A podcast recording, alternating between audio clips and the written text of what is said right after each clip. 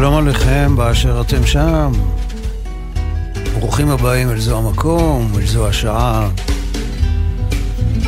אז אני הבוקר, כשהבטתי מבעד לחלון, ראיתי עננים מכסים את השמיים. ובתחזית מאיימים בגשם מקומי קל, אז ברשותכם אני מכריז בזאת באופן רשמי על תחילת הסתיו.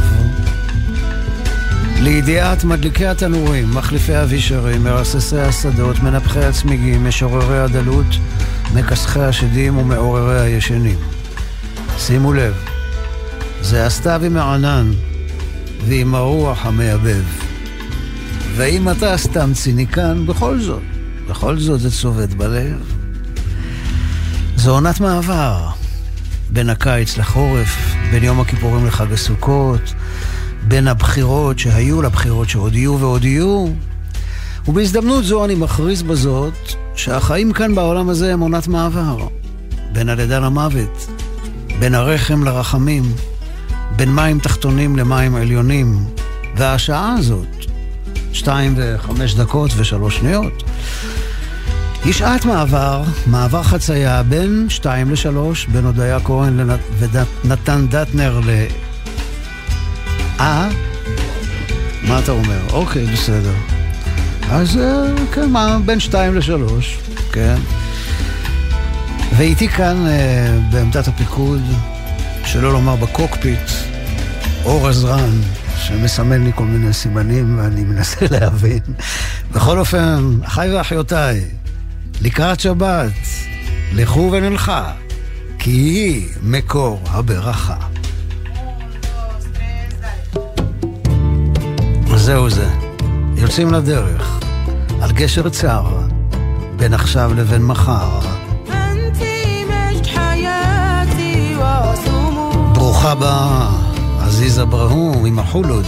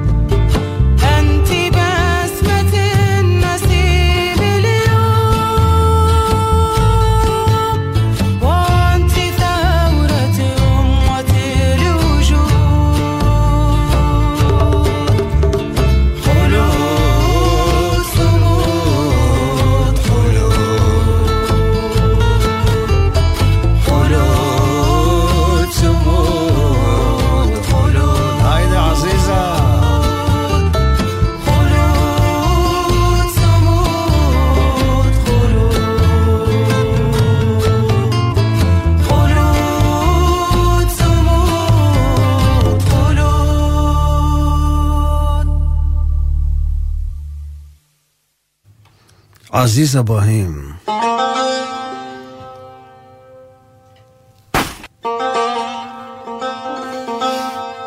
מישהו סגר דלת איפשהו בעפולה? שמענו את זה עד לכאן.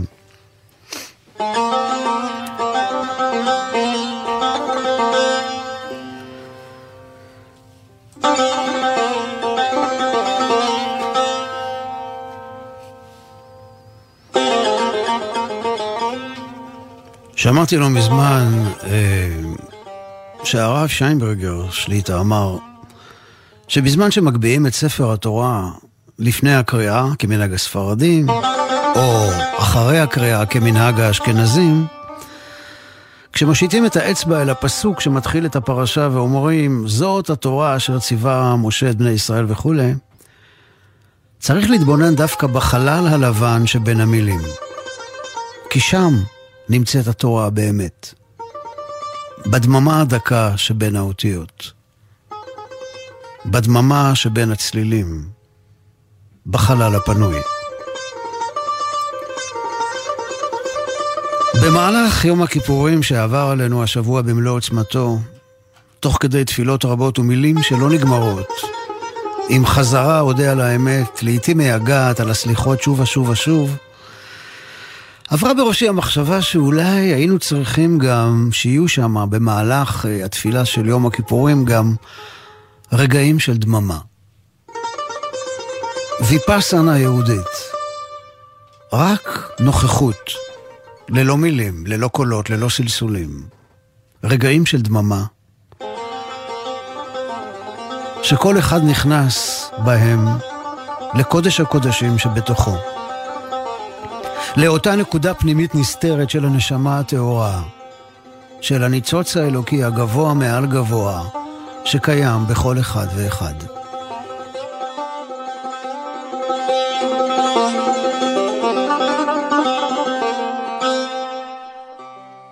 אחד הרגעים הנשגבים במהלך היום הוא אותו חלק בתפילת מוסף שמתאר את עבודתו המורכבת של הכהן הגדול בבית המקדש ביום הכיפורים. מעניין לשים לב אל העובדה שבכל מהלך השנה הכהן היה נכנס אל הקודש בבגדי זהב, שיש בשוליים שלהם פעמונים שמשמיעים קול. והנה ביום הכיפורים הוא היה נכנס אל הקודש בבגדי לבן שאין בהם פעמונים. היה נכנס בדממה, בלי להשמיע קול. אל קודש הקודשים היה נכנס, מדליק את הקטורת, עומד שם בשקט, בדממה, בלי לומר מילה, ואז יוצא ואומר תפילה קצרה בבית החיצוני, אבל לא בקודש הקודשים עצמו. תארו לכם שאומרים לכם, תשמעו, פעם בשנה אתם יכולים להיכנס למלך, לנשיא, לראש הממשלה, לראש העירייה, לא משנה. יש לכם חמש דקות להיות איתו. כנסו ובקשו, תאמרו כל מה שתרצו. וכאן יש לנו כניסה אל היכלו של מלך מלכי המלכים. והנה הכהן הגדול נכנס, ולא אומר כלום. רק עומד בדממה, אל מול מה שאי אפשר להגדיר במילים, ויוצא.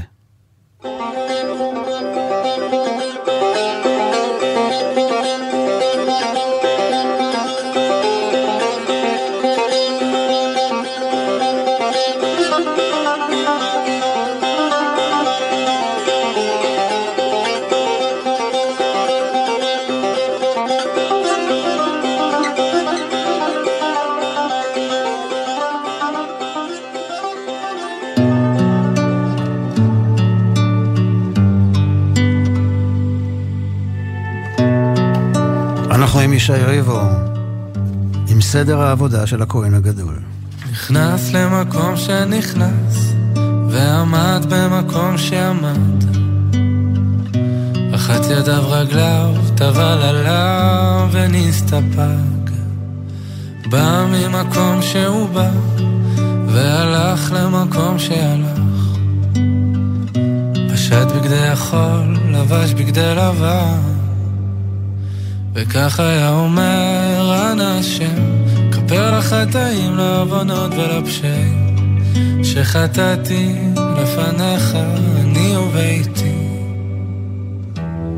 ואם אדם היה יכול לזכור את הפגמים, את החסרונות, את כל הפשעים, את כל העוונות, בטח כך היה מונה אחת, אחת ואחת, אחת ושתיים, אחת ושלוש, אחת וארבע, אחת וחמש.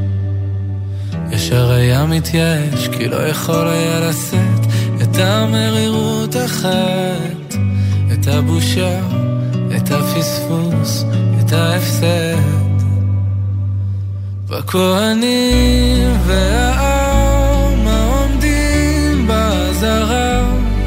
כשהיו שומעים את שם השם המפורש יוצא מפי, כהן גדול היו קוראים, משתחווים ונופלים על פניהם. ברוך שם כבוד מלכותו לעולם ועד.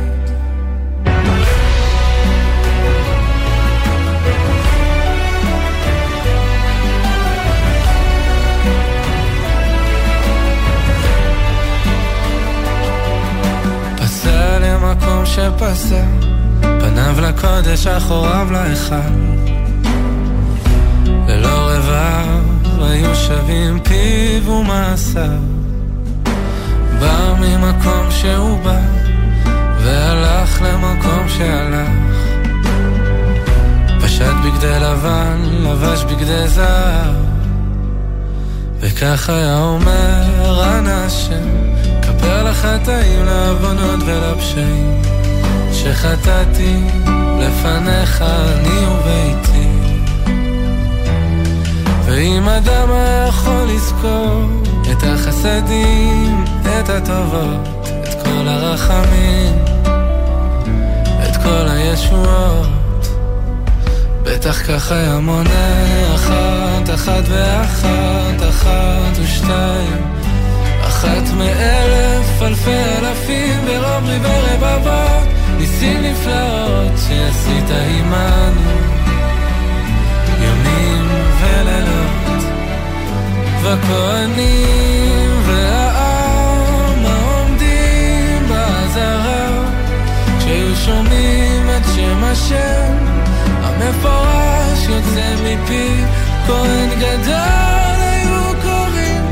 משתחווים ונופלים על פניהם. ברוך שם כבוד מלכותו לעולם ועד.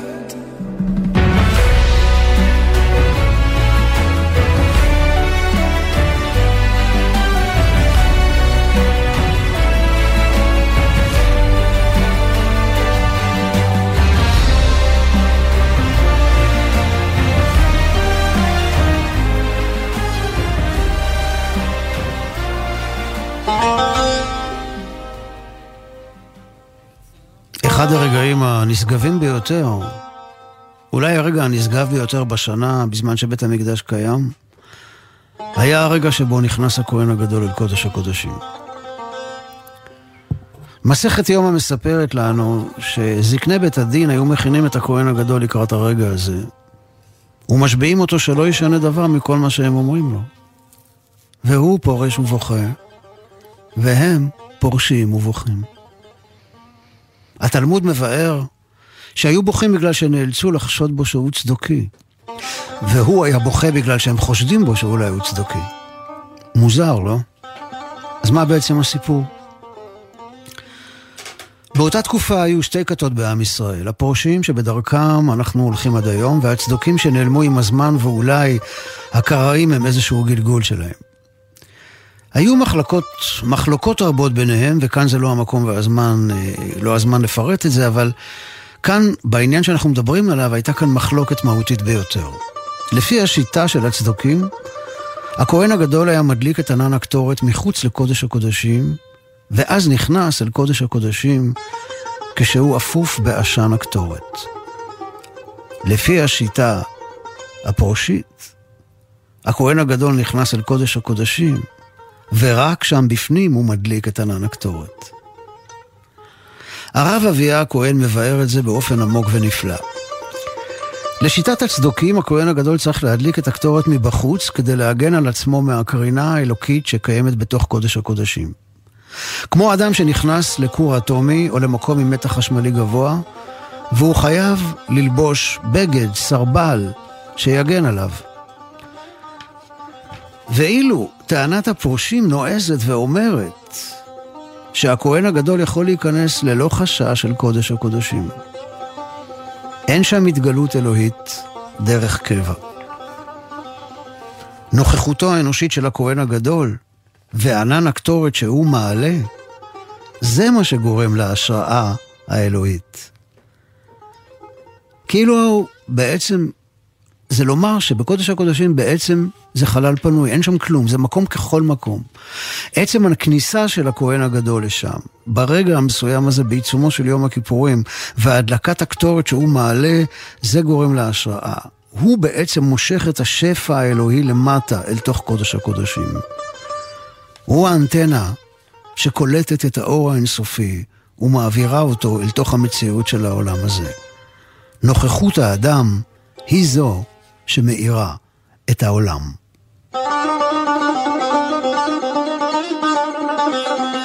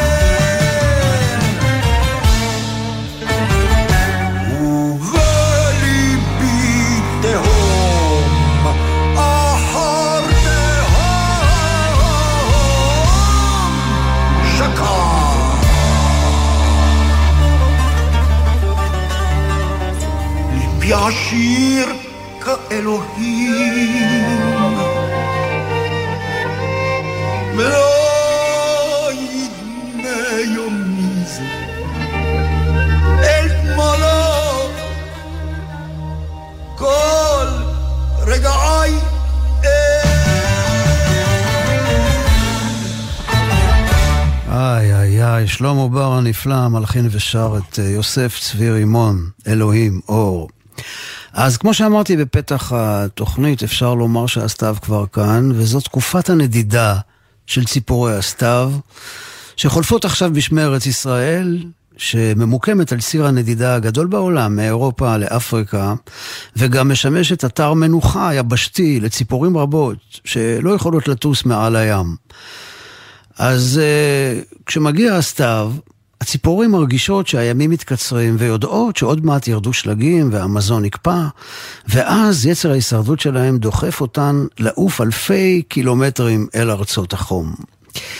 והנה מקבץ, תצפית uh, ציפורים קצרצר, אני צפר החובב, כידוע, uh, איש ציפור לעת מצוא, אז uh, הנה לתועלת הרבים, uh, מקבץ שערכתי ממש ממש הבוקר הזה. Uh, מעל uh, רחוב שנקין, פינת יוחנן הסנדלר, נצפתה להקה של uh, אדומי חזה. זרזיר מצוי מעופף בהמוניו, ממש ברגע זה, מעל שדות עמק יזרעאל, בין זרזיר לעין חרוד. עגורים אפורים עפים מעל בת ים בדרכם לנס ציונה. שרקרק מצוי, מצוי כרגע בעמק האלה ובגבעות של גבעתיים.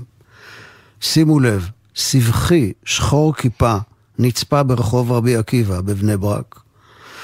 וחסידה לבנה צחורה עפה ממאה שערים לבת גלים.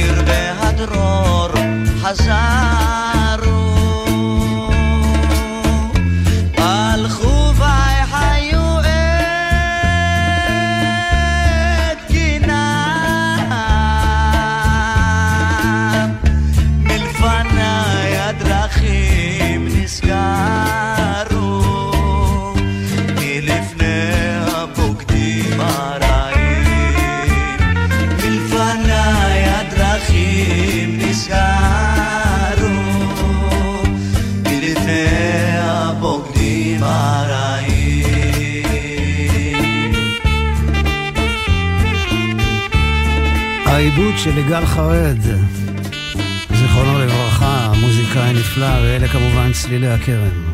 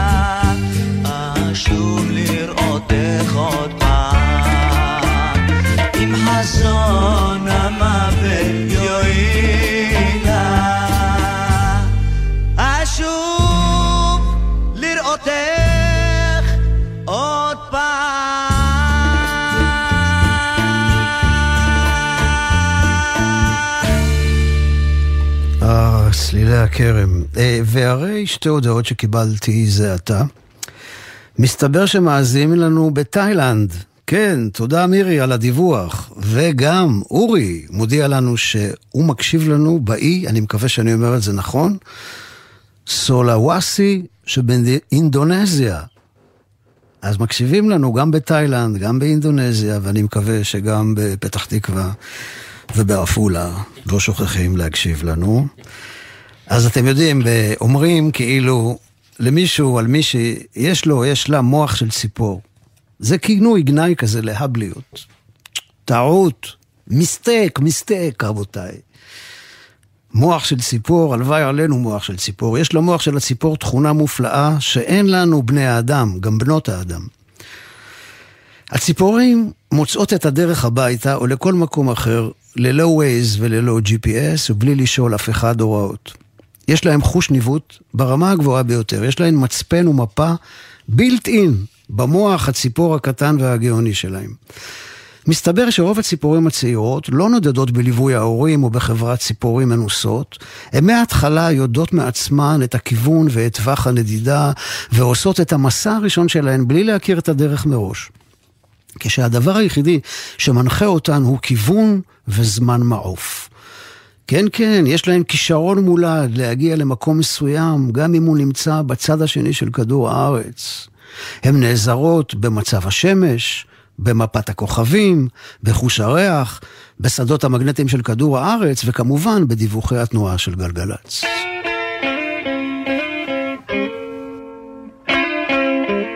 מעל האוקיינוס האטלנטי כרגע פקוק, אבל בכל זאת... סנוי ווייט. הגיע לאולפן שלנו. עם ציפור גן עדן, Bird of Paradise. שלום על כולכם שם בתאילנד, באינדונזיה, בפתח תקווה, בעפולה, בסקנדינביה. איזה עולם, איי איי איי, איזה עולם. My bird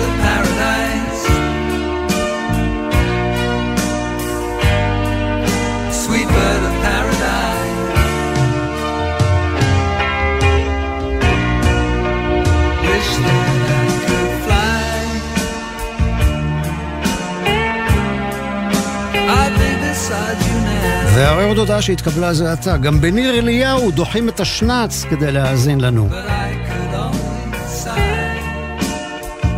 תודה לדפנה על הדיווח.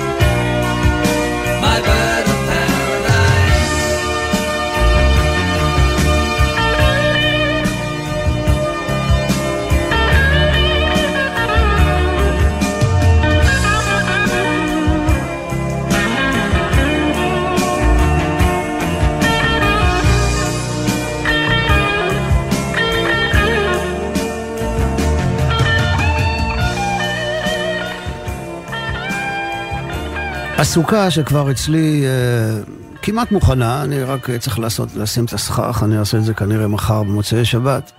הסוכה היא מבנה ארעי שבא לומר לנו עד כמה החיים שלנו קצרים וחולפים, וכפי שאמר פעם מישהו, אנחנו כאן אורחים לרגע. אבל שימו לב, האמת היא שגם בבתים הרגילים שאנחנו חיים בהם בדרך קבע, אנחנו בעצם אורחים לרגע.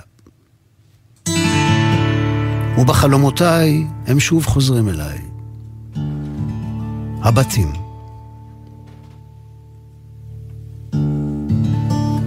הבית של סבא אברהם וסבתא רחל, רחוב לבוש מרדכי, שכונת גאולה, ליד כיכר השבת, בירושלים. עם קיר חלונות הזכוכית ועם המרתף של בית הדפוס הקטן של סבא אברהם. הבית של סבא מאיר וסבתא בכורה, רחוב האגס, שוק מחנה יהודה, עם סולם העץ שמוביל על עליית הגג הקטנה. שם דמיינתי שאני רסקולניקוב. בית האבן בשכונת מקור ברוך, עם החצר האחורית המרוצפת. מבעד לגדר, גברת גוטליב הזקנה מעבירה לאלי, אחי ולי, סוכריות טופי. הדירה הקטנה של הוריי, קומת קרקע, שכונת הג'ורה, רמת יצחק, רמת גן. בית הוריי בגבעתיים, קומה ראשונה על עמודים מול הפרדס המסתורי והנפלא, שהפך להיות קניון בטון. צריף העץ בקיבוץ ניר אליהו, השרון התיכון, ארץ הפרדסים, מול השדות המוליכים לקלקיליה. סירת העץ הישנה של וופקה על המים הקיים של תעלת קלובינירסט באמסטרדם.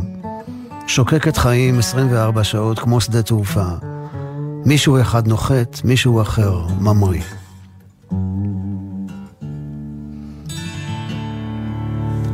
מלון האבן, הלבן, בראש פינה, ליד השכונה העתיקה.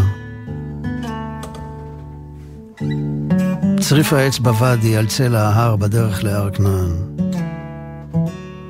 וילה שושנה, ברחוב יונתן ברמת גן. וכשאני חוזר לשם, בחלומותיי, הכל יותר רחב, יותר מואר, כל כך שונה ויחד עם זה מוכר. וכמו קשר נוצר בין כל הבתים האלה, והם הופכים להיות בית אחד גדול, הבית של חיי. פנים שונות של מקום אחד.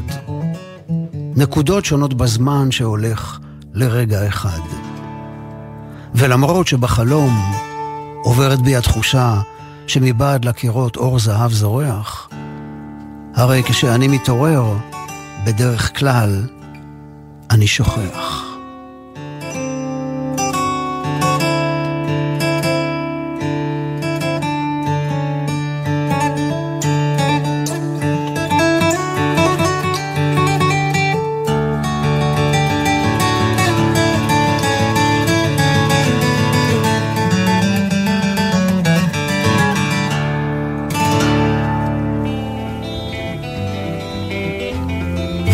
קרסידה, הלהקה הנפלאה הבריטית, בית ולהיכן אני שייך.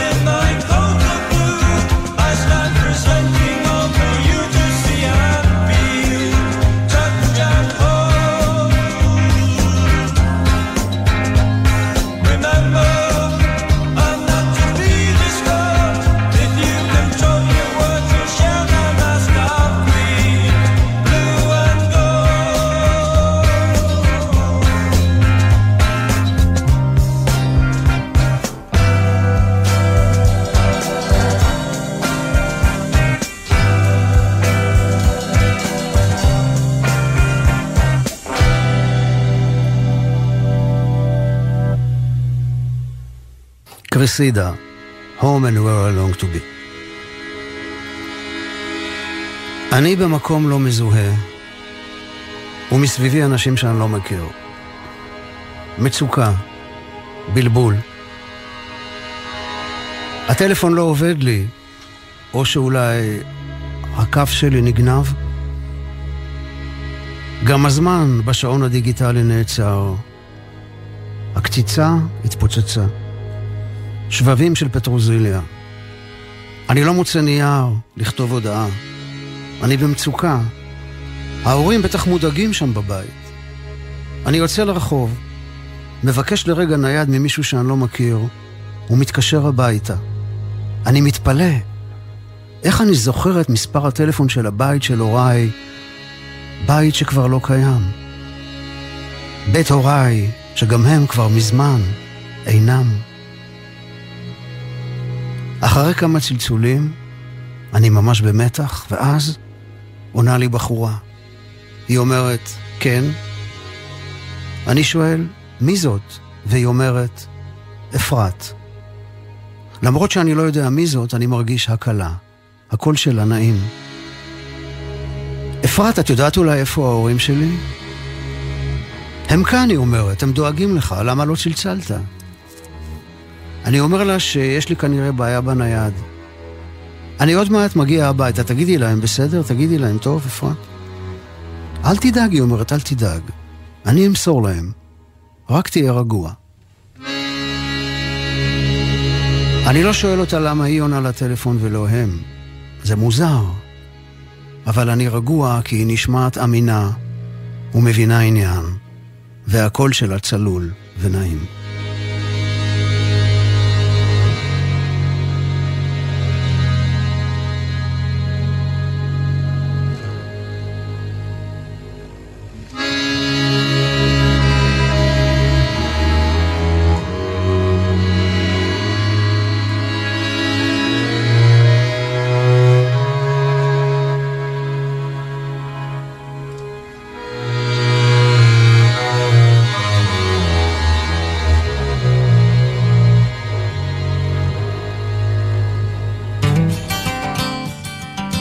אהלן ג'ון מרטין, בוא קח אותנו הביתה, מעבר לגבעה.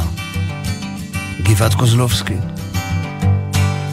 Going away to leave you, gonna leave you in disgrace.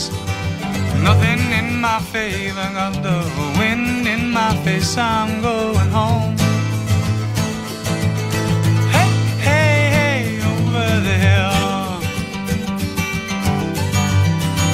Over the hill.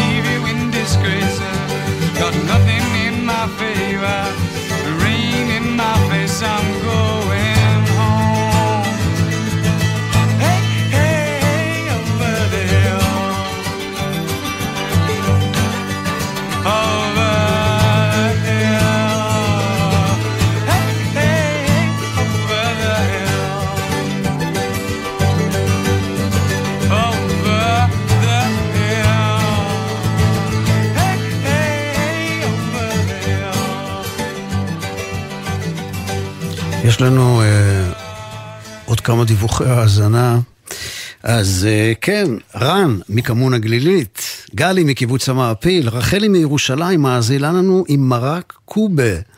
עליזה מאזינה לנו בלוד, ושימו לב, הילה בשוודיה. גם היא מאזינה לנו, איזה כיף. הרב יונתן זקס אומר שבפרשת השבוע שלנו, פרשת האזינו, משה רבנו עושה דבר בלתי צפוי אך נחוץ. הוא מלמד את בני ישראל שירה. הוא עובר מפרוזה לשירה, מנאום לניגון, ממשפט לספרות, מאמירה פשוטה למטאפורה חיה. האזינו השמיים ואדברה ותשמע הארץ אמרי פי. בישורת האחרונה של אחרית ימיו, כך אומר אה, הרב יונתן זקס, הגדול שבנביאים, משה, פונה אל בינתו הרגשית של העם. הוא יודע שאם הוא לא יעשה ככה, אז כל הדברים שהוא לימד ייכנסו אולי למוח של השומעים, אבל לא אל הלב, לא לקוד הגנטי של הרגש. והרגשות הם מה שמניע אותנו לפעול. הם מניעים אותנו לפעול ונותנים לנו כוח ומעוררים בנו השראה. בלי הלהט של הנביאים, בלי המוזיקה של מזמורי תהילים, בלי שירי הלוויים, היהדות הייתה כמו שתיל שאין לו מקור מים, והיא הייתה מתייבשת וגוועת. כדי לחולל תנועה של שינוי, צריך להפוך את המחשבה לשיר.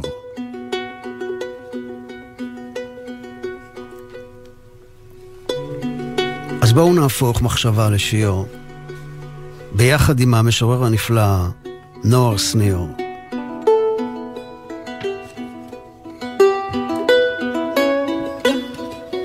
איך לומדים את דרך הצבים הרכים אל הים?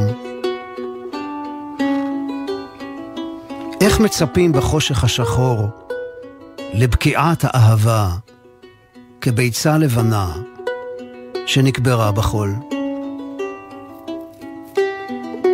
איך מתעוררים עם יום ומתנפצים בגלים לרסיסי כוכבים, מעבר לגבול החלום.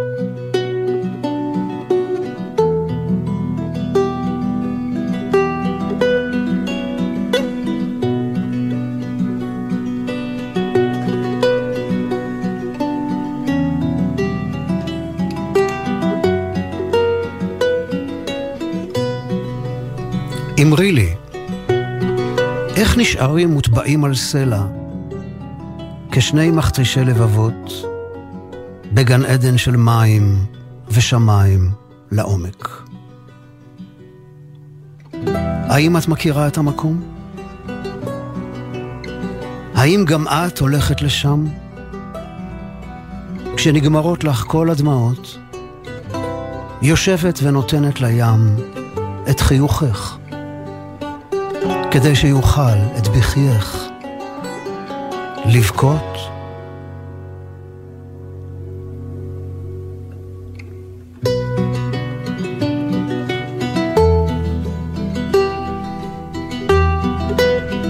נוער שניר, המשורר מהרדוף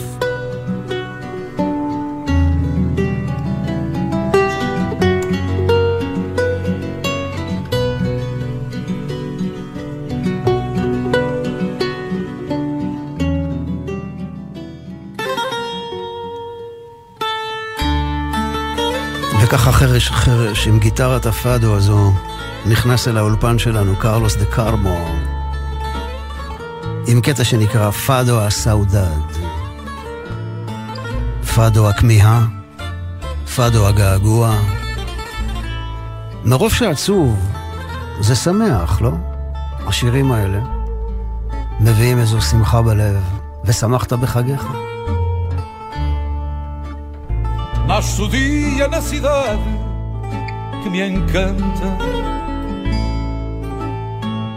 Na minha velha Lisboa de outra vida. E com um nó de saudade na garganta. Escuto um fado que se entoa à despedida. E com um nó de saudade a garganta. Escuto um fado que se entoa à despedida.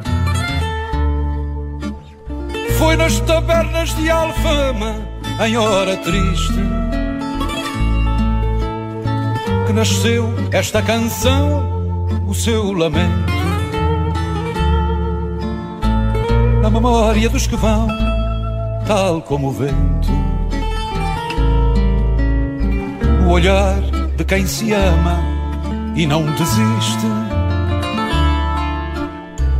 Na memória dos que vão, tal como o vento. No olhar de quem se ama e não desiste. Quando brilha a antiga chama, o sentimento. Ouço este mar que ressoa enquanto canta E da bica à madragoa num momento. Volta sempre esta ansiedade da partida. Nasce o dia na cidade que me encanta. Na minha velha Lisboa. כן, יש לנו כאן היום כף פתוח עם מאזינים, אז הנה אביטל מתלמי אליהו. שומעת אותנו, תוך כדי בישול, בתענוג גדול. וואלה, שיהיה לכם אחלה בישולים לשבת ולחג. mas na alma deste fado sempre vivo. Cresce um canto cristalino, sem idade. Mas na alma deste fado sempre vivo. Cresce um canto cristalino, sem idade. É por isso que imagino em liberdade. Uma gaivota que voa, renascida. E já nada me magoa ou desencanta. As ruas desta cidade. אני רוצה לומר תודה גדולה לנדב דור על הניהול הטכני. תודה מיוחדת לסתיו סלטר. תודה גדולה מאוד לאור עזרן על ניהול ההפקה. עוד מעט אחרינו יהיה כאן דני רובס, אז אל תברחו לשום מקום. שתהיה לכולכם באשר אתם שם. סלבה, סל, סלבת של שמט. וואי עליי, מה קרה לי? סלמת של שבת שלום, חג שמח וכל טוב. שלום עליכם, מלאכי השרת. מלאכי עליון, מלאכי רחמים, ממלך מלכי המלכים, הקדוש ברוך הוא.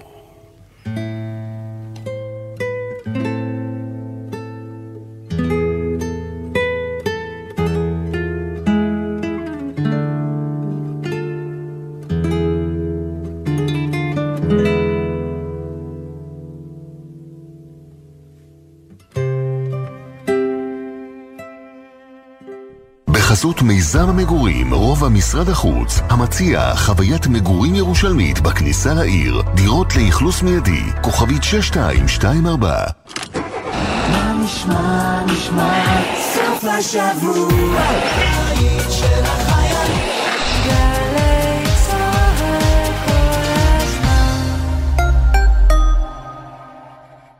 מכירים את זה שאתם עומדים בתור, ופתאום מישהו עוקף אתכם? הלו, יש פה תור. סליחה, למה אתה עוקף אותי? אבל רגע, רגע, לפני שהעצבנות עולה, כדאי שתדעו שאולי מי שעקף אתכם מחזיק בתעודת נכה שכתוב בה פטור מתור. הפטור ניתן לאנשים עם מוגבלויות שלא תמיד נראות לעין, אבל שיש להם סיבה טובה להיות לפניכם בתור. ולכם? לכם יש סיבה טובה להיות רגועים. ביטוח לאומי לצדך, ברגעים החשובים של החיים. פסטיבל הסרטים הבינלאומי חיפה מזמין אתכם להצטרף לחגיגת קולנוע של פעם בשנה. סרטים זוכי פרסים מכל העולם מחכים לכם. מכירת הכרטיסים החלה. נתראה בחיפה, 8 עד 17 באוקטובר, סוכות. להזמנות חייגו כוכבית 9300 או ייכנסו לאתר הפסטיבל. איפה אנחנו? איך נכנסנו לפקק הזה? למה נסעת מפה? עזוב את הטלפון עכשיו, אתה נוהג! מוכר לכם? בזמן הנסיעה עם המשפחה, מכניסים מראש ליישומון הניווט את מסלול הנסיעה המתוכנן, כולל מקומות העצירה בדרך, ונמנעים מכל התעסקות בטלפון הנייד. עוד עצות לנסיעה משפחתית בטוחה, חפשו בגוגל אסק רלב"ד.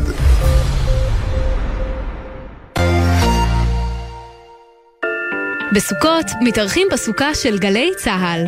בראשון, ערב וחג, בתשע בבוקר, נועה רוזין וחיים כהן מתכוננים לחג. ב-11, אודיה קורן ונתן דטנר בודקים איך לארח ולהתארח. ובאחת בצהריים, יורם סוויסה מארח את חנן בן ארי. חג סוכות שמח מגלי צה"ל. תזמורת צה"ל מארחת את הפרויקט של רביבו בקונצרט ההצדעה לכוחות הביטחון במסגרת פסטיבל ראשון לציון. רונה רונה רביעי, שבע בערב ברחבת עיריית ראשון לציון ומתשע בשידור בגלי צה"ל. מיד אחרי החדשות, דני רובס.